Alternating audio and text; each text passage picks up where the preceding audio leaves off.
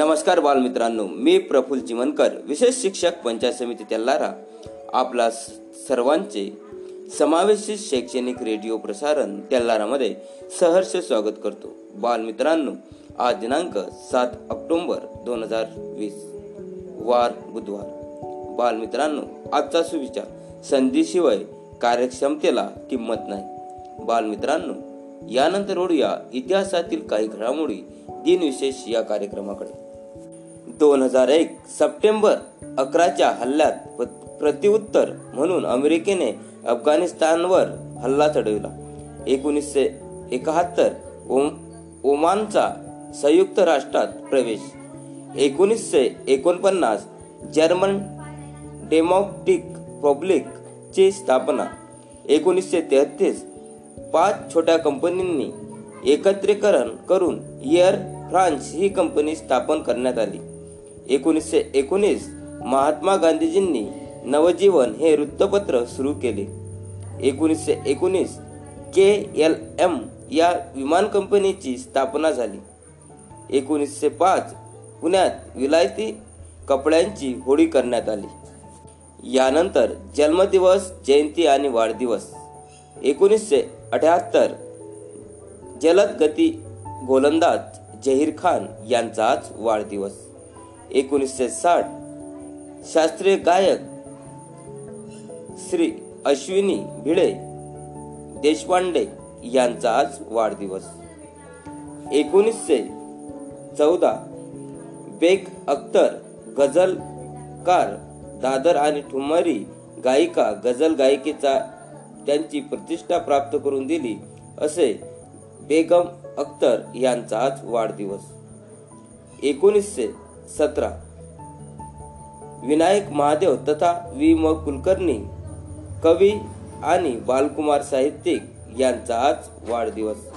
एकोणीसशे सात गुजराती नाटककार व लेखक नेहरू पुरस्कार व साहित्य अकादमीचे पुरस्कर्ते विजेते पागजी ढोकसा यांचा आज वाढदिवस. अठराशे सहासष्ट मराठी काव्याचे प्रवर्तक त्यांना त्यांच्या सुमारे एकशे पस्तीस कविता आज उपलब्ध आहेत. त्यांच्या हातात त्यांच्या हयातीत त्यांची एकही कविता प्रसिद्ध झाली नाही. केशवसुतांची कविता हा त्यांचा कविता संग्रह. त्यांच्या निधनानंतर ह ना आपटे यांनी प्रकाशित केला. त्यांच्या तुतारी नवशिपाई गोफन इत्यादी छान इत्यादी कविता प्रसिद्ध आहेत. असे श्री कृष्णाजी केशव दामले तथा केशवसूत यांचा आज वाढदिवस. यानंतर पुण्यस्थिती आणि स्मृती दिन. एकोणीसशे एकोणीस साहित्यिक अनेक अनेकांना लिहिते करणारे वाचकप्रिय विना या दर्जेदार मासिकाचे संपादक बाल साहित्यकार श्री उमाकांत निम निमराज यांचा आज स्मृतिदिन एकोणीसशे अठ्ठ्याण्णव महाराष्ट्राचे महसूल मंत्री काँग्रेस नेते पद्मश्री श्री भाऊसाहेब वर्तक यांचा आज स्मृतिदिन अठराशे एकोणपन्नास अमेरिकन लेखक व कवी एडर गॅलन पो यांचा स्मृतिदिन सतराशे आठ शिखांचे दहावे गुरु गु गुरु गोविंद सिंग यांचा स्मृतिदिन बालमित्रांनो हे होते सात ऑक्टोबर दोन हजार वीसचे दिनविशेष धन्यवाद.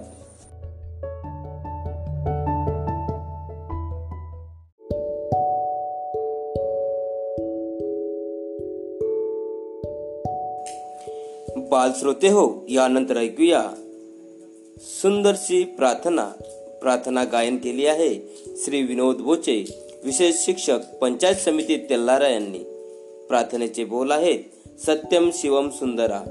तर ऐकूया सरांच्या सुरामध्ये सुंदरशी प्रार्थना सत्यम शिवम सुंदरा. सत्यम शिवम सुंदरा. नमस्कार माझा. हा ज्ञान मंदिरा. नमस्कार माझा. हा ज्ञान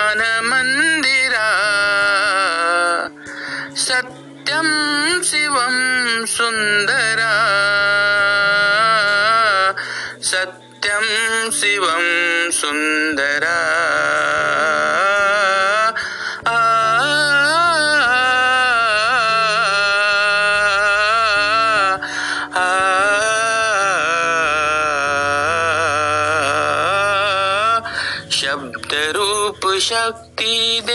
भावरूप भक्ती दे शब्दरूप शक्ती दे भावरूप भक्ती दे.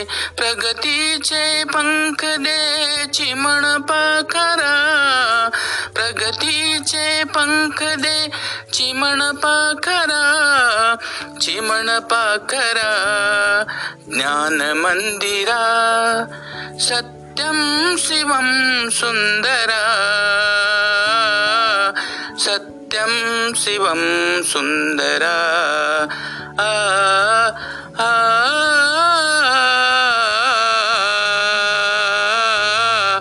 आ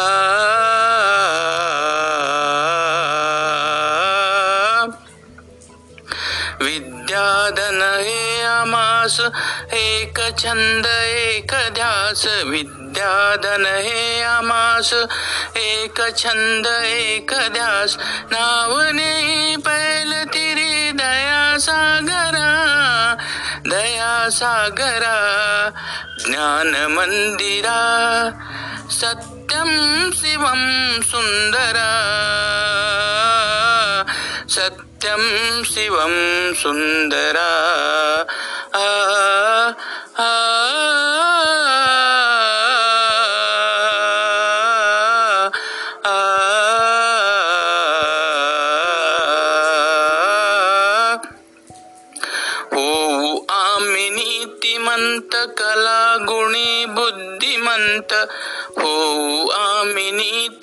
नीतिमंत कला गुणी बुद्धिमंत.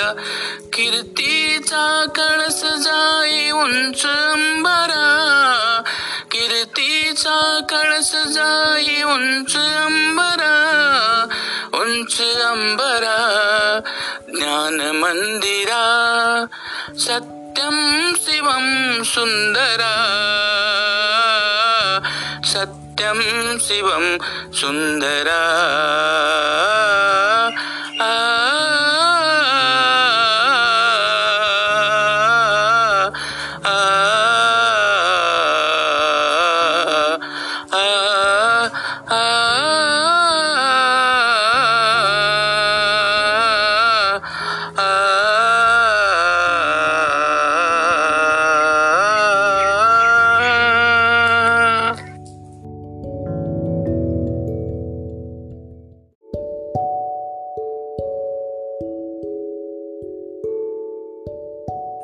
बालमित्रांनो यानंतर ऐकूया एक सुंदरशी बोधकथा. बोधकथेचे नाव आहे आजारी गाय सादर करते आहे चिरंजीव भावेश विठ्ठल चिमनकर सेठ बंशीधर विद्यालय तेल्लारा तर ऐकूया भावेश सोबत सुंदरशी बोधकथा आजारी गाय. बोधकथा अंगणार आहे त्या बोधकथेचे नाव आजारी गाय आहे मी भाव सुट्टा चिमनकर कवळगण वडवसे विद्यालय चालला लातुडी आपल्या बोधकथेकडे एक गाव होतं. त्या गावात शेतकरी राहत होता. तो खूप आनंदी राहायचा त्याच्यावर स्वतःचे शेत होते. तो त्या शेतामध्ये काम करायचा आणि पिके काढायचा. त्याच्यावर अनेक पशुपक्षी होते. त्या त्यापैकी त्याच्यावर एक गाय तर दुसऱ्या कोंबड्या होत्या त्याला गाय खूप आवडायची कारण गाय खूप दूध देत होती आणि ते दूध विकून तो खूप पैसे कमवू शकत होता. एक दिवस तो शेतकरी शेतामध्ये काम करत होता. तेवढ्यामध्ये त्याचा मुलगा येतो आणि म्हणू लागतो की बाबा बाबा आपली गाय खूप आजारी पडली आहे. चला लवकर. असे ऐकून तो शेतकरी पडत तिथे तिच्यावर जातो आणि पाहू लागतो तर त्याची गाय खरंच आजारी असते. मग तो विचार करतो की आपण या गायीला खूप खाऊ घातले तरी हे इत इतकी आजारी का पडते? मग त्याने विचार केला आणि त्या गाईला रानावनामध्ये सोडून दिलं आणि चालला. त्या गाईला त्या रानावनाची खूप भीती वाटू लागली. ते चालत चालत गा गावाजवळ आली आणि तिला एक घर दिसले. ते घराजवळ आली आणि बेशुद्ध पडली कारण ती खूप आजारी होती आणि दमली होती. ते घर गावाच्या बाहेर होते. मग सकाळी तो एक गरीब व्यक्ती राहत होता. तो तिथे बाहेर आला आणि पाहू लागला की आपल्या घरासमोर एक ग- आजारी गाय पडलेली आहे. पण तिची मदत करावी. मग ते आजारी गाईला त्याने खूप मदत केली आणि त्याची देखभालही केली. मग अनेक दिवस गेले आणि ती गाय एकदम ठणठणीत झाली. ती दूध देऊ लागली आणि तो गरीब व्यक्ती ते दूध विकून आपले पोट भरू लागला. त्याच्या दुधामुळे त्याची कीर्ती सर्वत्र गावामध्ये झाली. ही कीर्ती त्या शेतकऱ्याला ऐकू आली. मग तो शेतकरी त्या गरीब व्यक्तीच्या घरी आला म्हणू लागला की ही गाय माझी आहे मला वापस कर. तेव्हा तो गरीब व्यक्ती म्हणू लागला की या हे गाय माझ्या घरासमोर आजारी पडलेली होती. याची खूप सेवा केली आणि तिला ठणठणीत बनवले. म्हणून मी परत करत नाही. तेव्हा तो व्यक्ती म्हणू लागतो की चला आपण सरपंचांजवळ जाऊया. ते दोघांचे सहमत होते आणि ते सरपंचांजवळ जाते आणि म्हणू लागतात की हे गाय माझी हे गाय माझी आहे. तेव्हा ते सरपंच म्हणतात की तुम्ही इथे उभे राहा आणि गायीला मधात ठेवा. आणि तो अर्धा घंटा इथेच उभे राहा. मग अचानक ते गाय त्या गरीब व्यक्तीजवळ जाते. कारण त्या गरीब व्यक्तीने तिची खूप सेवा केलेली असते. हे पाहून त्या शेतकऱ्याला खूप दुःख खूप दुःख दुःख वाटते. कारण त्याने त्या गायीला आज सोडले नसते तर आज ते गाय त्याच्याजवळ असते त्याला खूप पश्चाताप होऊ लागला आणि तो तिथून चालला गेला. बालमित्रांनो या कथेतून आपल्याला हा बोध मिळतो की आपण जर दुसऱ्यांची मदत केली तर संकटकाळी तो माणूस आपली नक्की मदत करतो. धन्यवाद.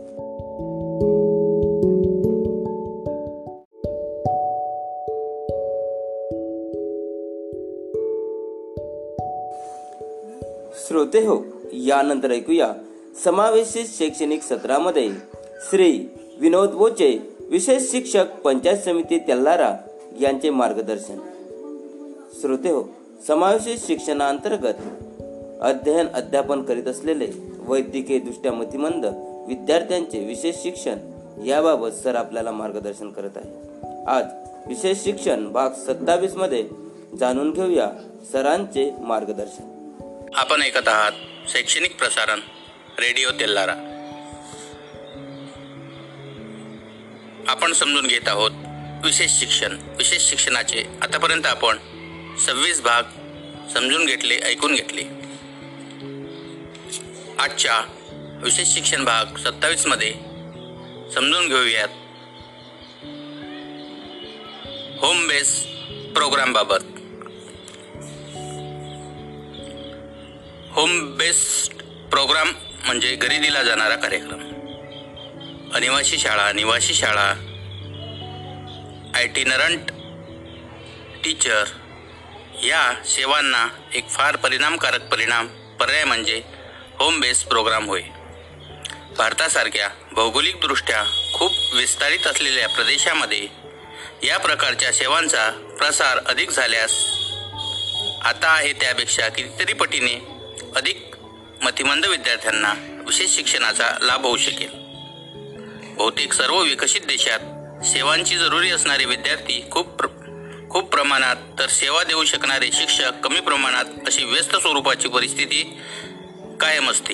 अशा परिस्थितीत देखील होम बेस प्रोग्राम एक पर्याय आहे.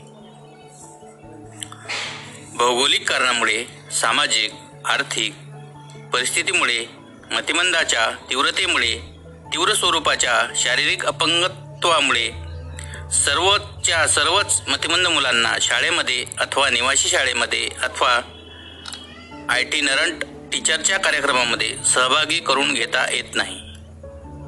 मतिमंदत्वाची तीव्रता एखाद्या विद्यार्थ्यामध्ये जास्त असू शकते अशा विद्यार्थ्यास रोज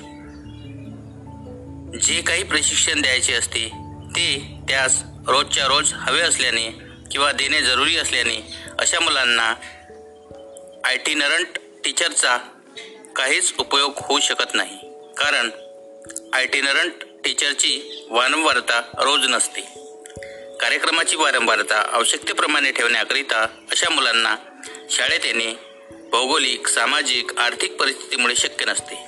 म्हणून त्यांना विशेष शाळा ही सेवा उपयोगाची ठरत नाही. आर्थिक तसेच कौटुंबिक कारणे आणि आवश्यक मनुष्यबळाचा अभाव या कारणांनी देखील निवासी शाळेत दाखल होऊ शकत नाही. आता पाहूयात. होमबेस प्रोग्राम देण्यासाठी अवलंबवायचे टप्पे. पहिला आहे असेसमेंट मूल्यमापन. विशेष शिक्षणाच्या कोणत्याही कार्यक्रमात मूल्यमापन नेहमीच पहिला टप्पा असतो. मुलाची सर्वांगीण तपासणी घेऊन त्याच्या शैक्षणिक कार्यक्रमाची पातळी काढली जाते. वैद्यकीय तपासणी केली जाते. Physiotherapist speech therapist occupational therapist यांच्याकडूनही तपासणी केली जाते. या टप्प्यामध्ये पालकांची भूमिका तुलनेने कमी असते. केस हिस्ट्री आणि इतर तपासणीच्या संदर्भात माहिती पुरवणे हे एकच काम पालकांचे असते. दुसरं आहे कार्यक्रम निश्चिती नियोजन. या टप्प्यामध्ये शिक्षक मुलांच्या पालकांना भेटून प्रथमतः तपासणीमध्ये उपलब्ध झालेल्या माहितीचे विवरण करून सांगतो. पालकांच्या शंकांचे निरासरण करून सांगतो. व मुलाच्या संदर्भात उपयुक्त ठरेल असे मार्गदर्शन करतो. या टप्प्याच्या दुसऱ्या भागात मुलांना काय शिकवावे? याबाबत पालकांच्या सहभागाने चर्चा होते. मुलांच्या कार्यक्रमाकरिता हेतू निश्चित केले जातात. हेतू निश्चित केल्यानंतर त्या त्या हेतूला अनुसरून विशिष्ट अशी उद्दिष्टे निश्चित केली जातात. या टप्प्यामध्ये शिक्षक आणि पालक या दोघांच्या भूमिका समान असतात. तिसरा टप्पा आहे पालक प्रशिक्षण. होम बेस हा टप्पा अतिशय महत्त्वाचा आहे. पालकांच्या मानसिक अवस्थेवर जास्तीत जास्त प्रमाणात नियंत्रण आणून त्यांना एका शिक्षकाची भूमिका साकार करण्याकरता तयार करून घ्यायची असते. म्हणून या टप्प्याचे महत्त्व विशेष असे आहे. या टप्प्यामध्ये पालकाचे प्रशिक्षण होते. त्यांचे पुढील दोन प्रकार असतात. पहिला सर्वसाधारण प्रशिक्षण. यामध्ये पालकांना मतिमंदत्व व वैकाशिक अपंगत्व याबाबत त्यांना समजू शकेल इथपर्यंत सर्व माहिती दिली जाते. त्याशिवाय मतिमंदाच्या शारीरिक बौद्धिक संभाषणविषयक सामाजिक व वर्तणुकीच्या संदर्भात माहिती दिली जाते. वरील प्रकारच्या माहितीचे माहितीबरोबरच या समस्येवरील उपचाराबाबत माहिती दिली जाते. हे प्रशिक्षण पालकांना वैयक्तिक पातळीवर देता येते.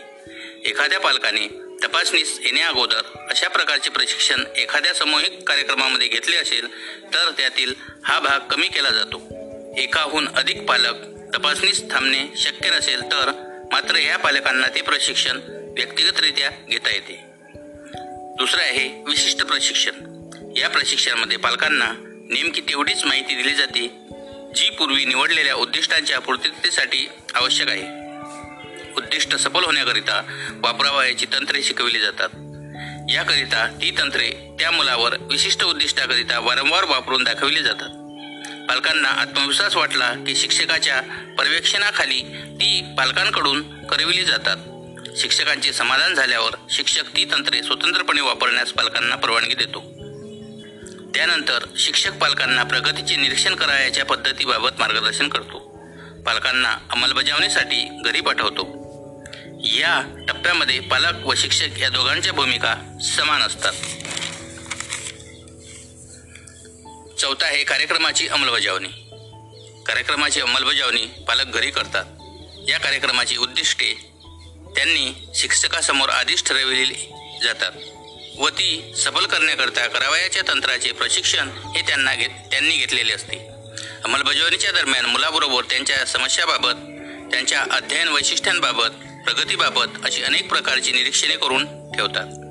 शक्य असेल तेथे त्याच कार्यक्रमाच्या संबंधाचे स्थानिक बाबींच्या संदर्भात मार्गदर्शन करण्याकरिता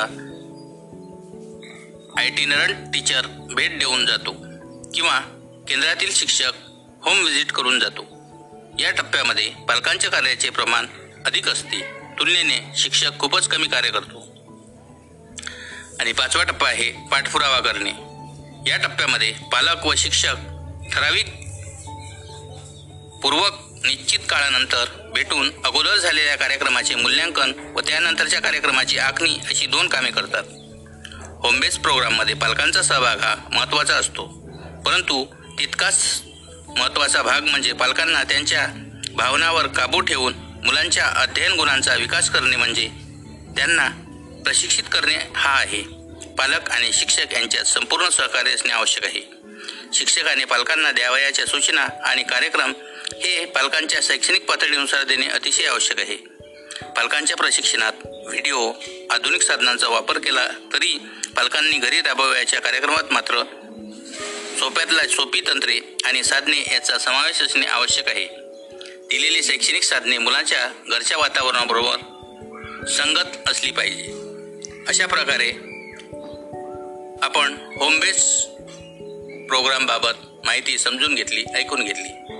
येथेच थांबूया भेटूया पुढच्या भागात. तोवर आपली रजा घेतो. धन्यवाद.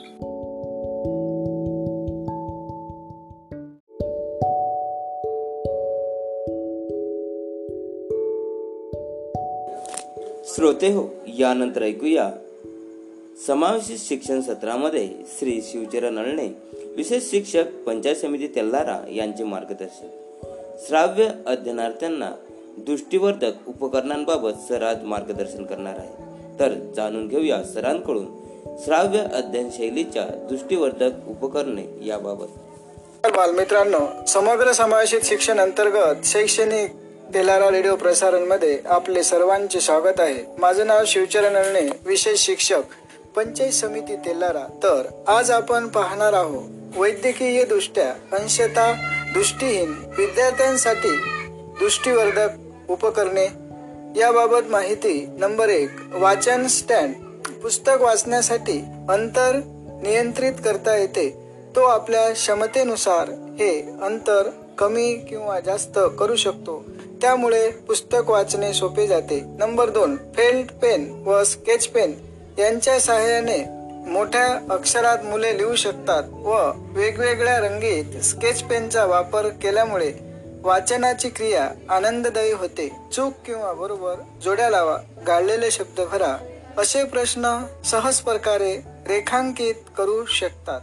नंबर तीन क्लोज सर्किट टेलिव्हिजन सीसीटीव्ही या टीव्हीच्या स्क्रीनवर सामान्य अक्षरे मोठे दिसण्यासाठी वेगळा पडदा बसवण्यात येतो. त्यामुळे पुस्तकातील चित्रे आकृत्या अक्षरे मोठी दिसतात व आकलना सोप्या वाटतात. नंबर चार चष्मे व भिंगे ह्यांचा उपयोग वैयक्तिक वापरासाठी करतात. नंबर पाच दुर्बीण याच्या सहाय्याने लांबची वस्तू जवळ दिसू शकते. सामान्य मुले सुद्धा मैदानावर चाललेली क्रिकेट मॅच आकाशातील ग्रह तारे यांच्या सहाय्याने बघतात. तर ही झाली वैद्यकीय दृष्ट्या अंशता अंध दृष्टीहीन विद्यार्थ्यासाठी दृष्टीवर्धक उपकरणे. याबाबत माहिती धन्यवाद.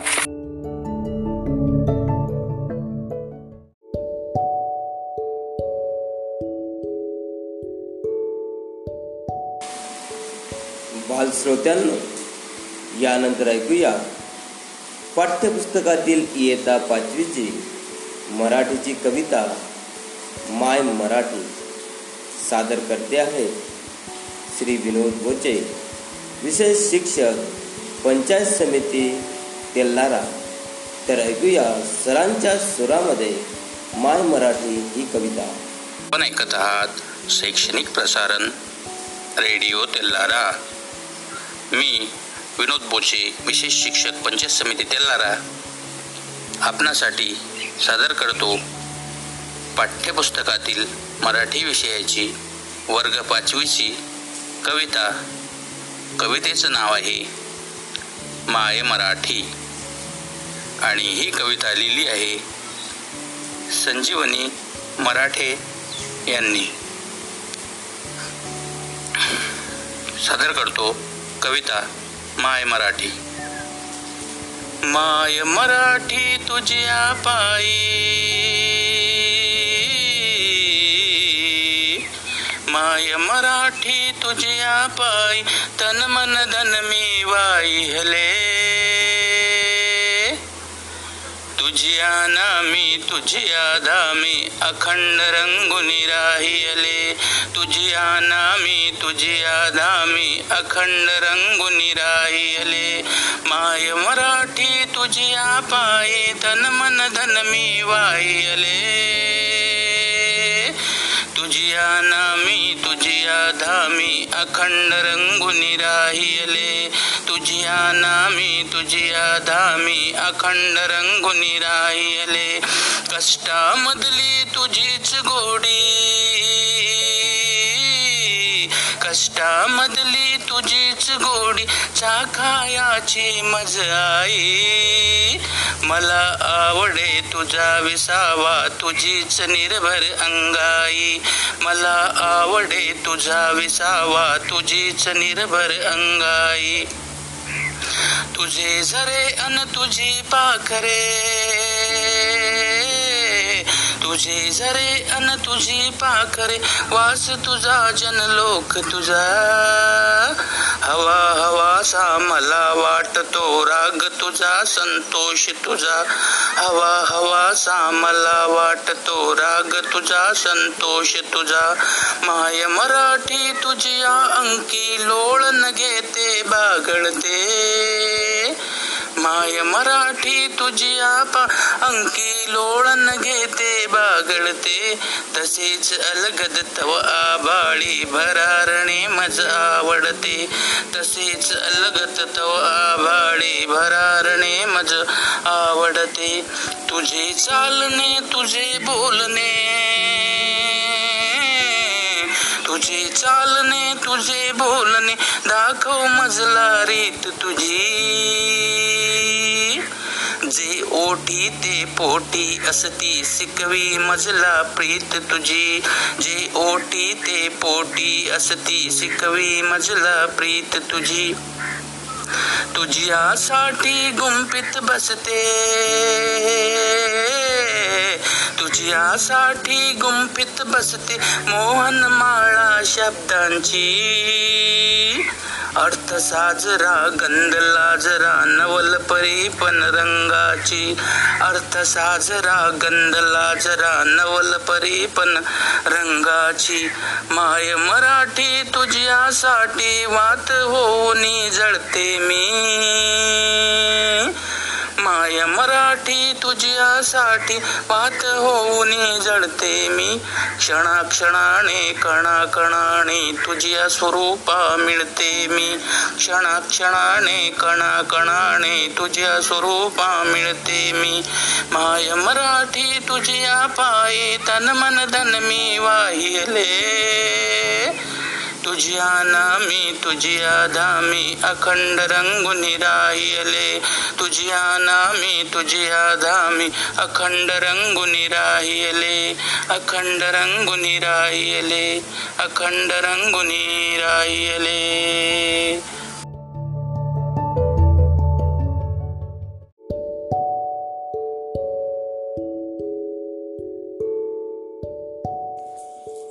श्रोते हो यानंतर ऐकूया विविध माहिती सत्रामध्ये श्री राहुल भामोद्रे. समावेशित विषय तज्ज्ञ पंचायत समिती तेल्लारा सर आपल्याला विविध प्रकल्प पर्यटन स्थळे व नद्यांबाबत माहिती देत आहेत. आज अशाच एका नदीबाबत माहिती घेऊन आले आहेत. तर ऐकूया सरांसोबत कृष्णा नदीबाबत सविस्तर माहिती. कर विद्यार्थी मित्रांनो रेडिओ शैक्षणिक प्रसारण मी राहुल भामुद्रे समावेश तज्ज्ञ पंचायत समिती तेल्लारा मध्ये आपले सहर्ष स्वागत करतो. मित्रांनो आज दिनांक अकरा ऑगस्ट दोन हजार वीस वार मंगळवार. आज आपण तेच मागच्या आपण काही भागामध्ये आपल्या महाराष्ट्रातील तसेच देशातील महत्त्वपूर्ण व लांबीने रुंदीने मोठं असलेल्या नदींचे उगमस्थान त्याच्या उपनद्या आणि कोणकोणत्या राज्यातून ही नदी जाते याबाबत आपण माहिती बघितली. आज आपण अशाच भारतातील महत्वाची नदी मानली जाणारी कृष्णा नदी या नदीविषयी माहिती बघूया.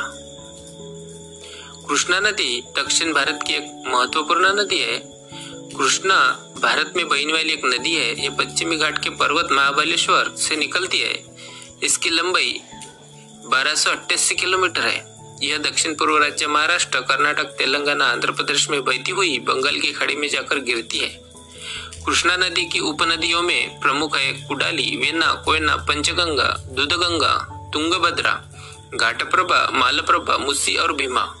कृष्णा नदी के किनारे, विजयवाड़ा एवं मुसी नदी के किनारे हैदराबाद स्थित है. इसके मुहाने पर बहुत बड़ा डेल्टा है. इसके डेल्टा भारत के सबसे उपजाऊ क्षेत्रों में से एक है. यह मिट्टी का कटाव करने के कारण पर्यावरण को बहुत नुकसान पहुंचाती है. कावेरी नदी जल विवाद को लेकर कर्नाटक और तमिलनाडु के बीच जल विवाद चल रहा है. कृष्णा नदी का संगम बंगाल की खाड़ी है। इस नदी पर दो जलप्रपात बने हुए हैं। शिव सम, शिव समृद्धम जलप्रपात। इस जलप्रपात से सर्वाधिक मात्रा में जल विद्युत पैदा की जाती है। श्रीरंगपट्टनम जल प्रताप के बारे में अभी फ़िलहाल कोई जानकारी स्रोत उपलब्ध नहीं है। कृष्णा नदी जल विवाद न्यायीकरण उन्नीस तीन राज्यों में इसका विवाद चल रहा है। महाराष्ट्र कर्नाटक और आंध्र प्रदेश। कृष्णा नदी दक्षिण भारत की एक महत्वपूर्ण नदी है।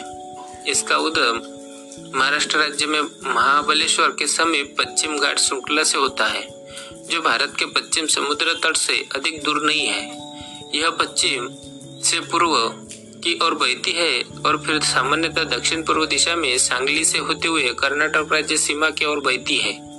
यहाँ पहुंचकर यह नदी पूर्व की ओर मुड़ जाती है और अनियमित गति से कर्नाटक और आंध्र प्रदेश राज्य से होकर बहती है। अब यह दक्षिण पूर्व व फिर पूर्वोत्तर दिशा में घूम जाती है और इसके बाद पूर्व में विजयवाड़ा में अपने डेल्टा शीर्ष की और बहती है। यहाँ से लगभग 1290 किलोमीटर की दूरी तय करने, करके यह बंगाल की खाड़ी में मिल जाती है। कृष्णा के पास बड़ा और बहुत उपजाऊ डेल्टा है, जो पूर्वोत्तर में गोदावरी नदी क्षेत्र की ओर आगे बढ़ता जाता है। ये नौकाचा लान योग्य नहीं है। लेकिन कृष्णा से सिंचाई के लिए पानी तो मिलता ही है। विजयवाड़ा स्थित एक बाँध डेल्टा की एक नहर प्रणाली की सहायता से पानी के बहाव को नियंत्रित करता है। मानसूनी वर्षा के द्वारा पानी मिलने के कारण नदी के जल स्तर में वर्ष भर काफ़ी उतार चढ़ाव आता रहता है, जिसके सिंचाई सिंचाई के लिए इसकी उपयोगिता सीमित ही है। कृष्णा नदी घाटी परियोजना से यह आशा की जाती है कि इससे राज्य को सिंचाई के लिए अधिक पानी मिल सकेगा। कृष्णा नदी को दो सबसे बड़ी सहायक नदियाँ भीमा और तुंगभद्रा है।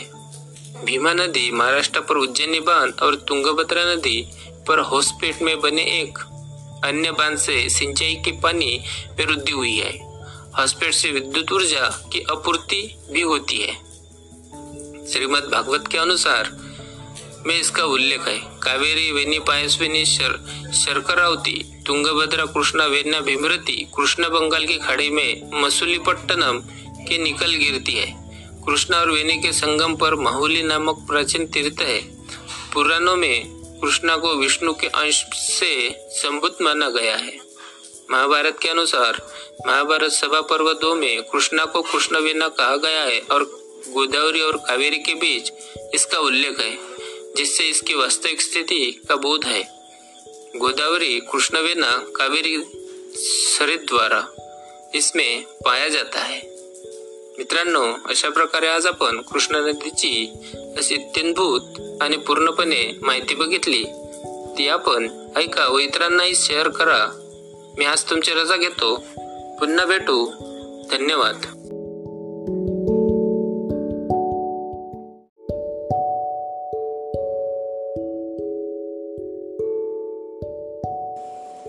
श्रोते हो. यानंतर ऐकूया.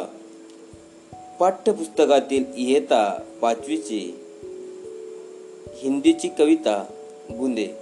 गायन केली आहे श्री विनोद बोचे विशेष शिक्षक पंचायत समिती तेल्लारा यांनी. तर ऐकूया सरांच्या स्वरामध्ये बुंदे ही कविता.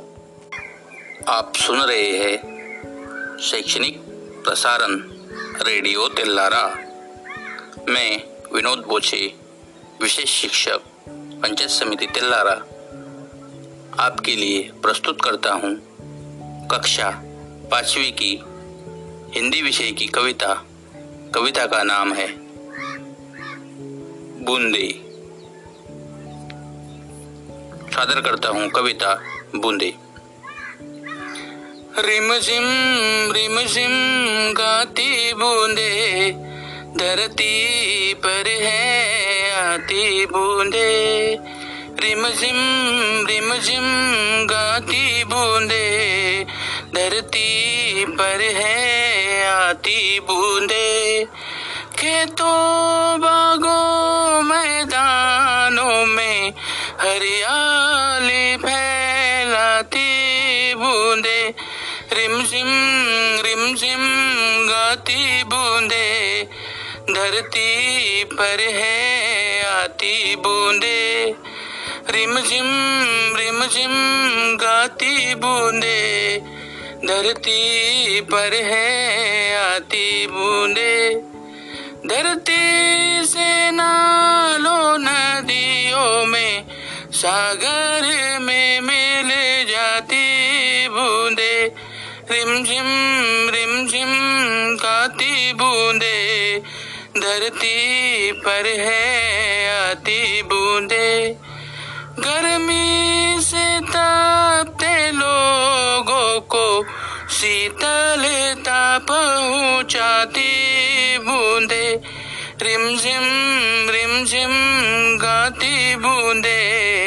धरती पर है रिमझिम रिमझिम गाती बूंदे। धरती पर है आती बूंदे।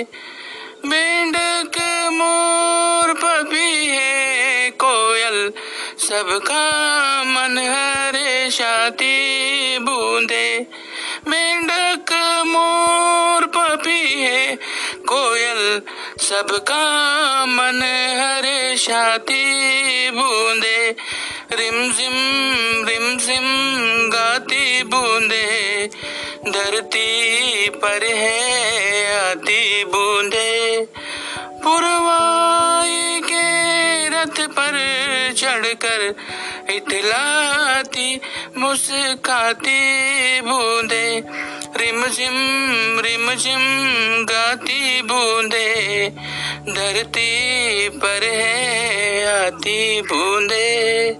धरती पर है, आती बूंदे।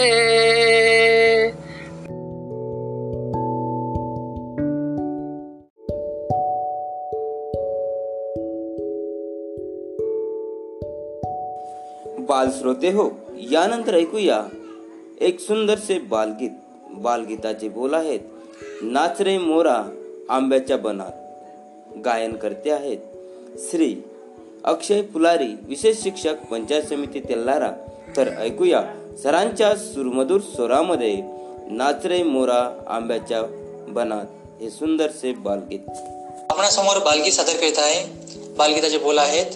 नाच रे मोरा आंब्याच्या वनात नाच.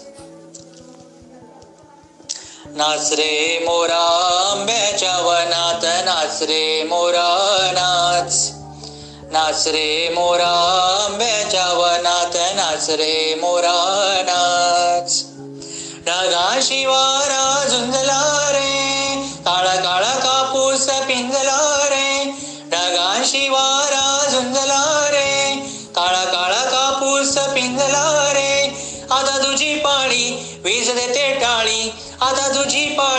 वीज देते टाळी फुलो पिसारा नाच. नाच रे मोरा आंब्याच्या वनात नाच रे मोरा नाच. नाच रे मोरा आंब्याच्या वनात नाच रे मोरा नाच. झर झर धार झरली रे झाडांची भिजली रली रे. झर झर धार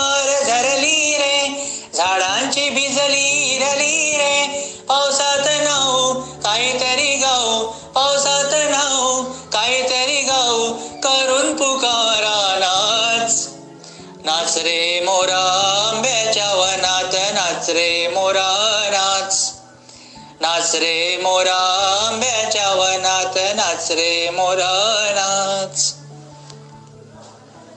थेंब थेंब तळ्यात नाचते रे टप टप पाण्यात वाजते रे. थेंब थेंब तळ्यात नाचते रे टप टप पाण्यात वाजते रे. पावसांच्या रेगात खेळ खेळू दोघात पावसांच्या रेगात खेळ खेळू दोघात. निळ्या सौंगळ्या नाच रे मोरा आंब्याच्या वनात नाच रे मोरा नाच. नाच रे मोरा आंब्याच्या वनात नाच रे मोरा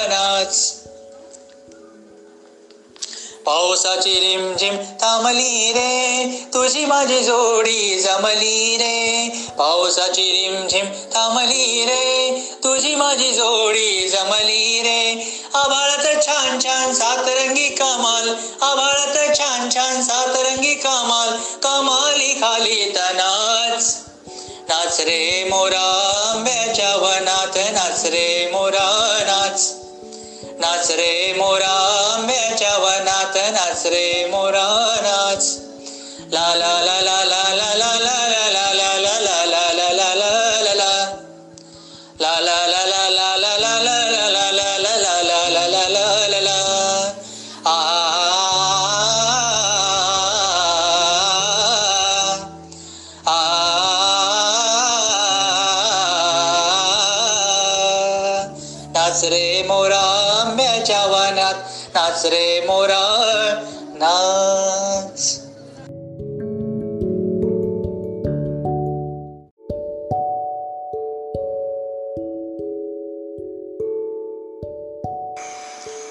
बालश्रोते हो आज आपण आनंदाने नाचूया. या उर्दू माध्यमाच्या मराठी कवितेने आजचे प्रसारण येथेच थांबूया. कोरोना व्हायरसच्या संकटामुळे आपण आज आपापल्या घरात आहोत. तेव्हा कविता आपल्याला खूप प्रेरणा देऊन जाते. अशीच एक कविता घेऊन आलेली आहेत. विशेष शिक्षक बोचे सर आपल्याला ही कविता ऐकवतील. आणि आजचे प्रसारण आपण इथेच थांबूया. तेव्हा काळजी घ्या आणि सुरक्षित राहा. पुन्हा भेटू. धन्यवाद. पाचवा उर्दू माध्यम मराठी विषयाची कविता आहे. कवितेचं नाव आहे आनंदाने नाचूया. आणि ही कविता लिहिली आहे की नारखेडे यांनी. चला गड्यांनो खेळूया आनंदाने नाचूया. चला गड्यांनो खेळूया आनंदाने नाचूया.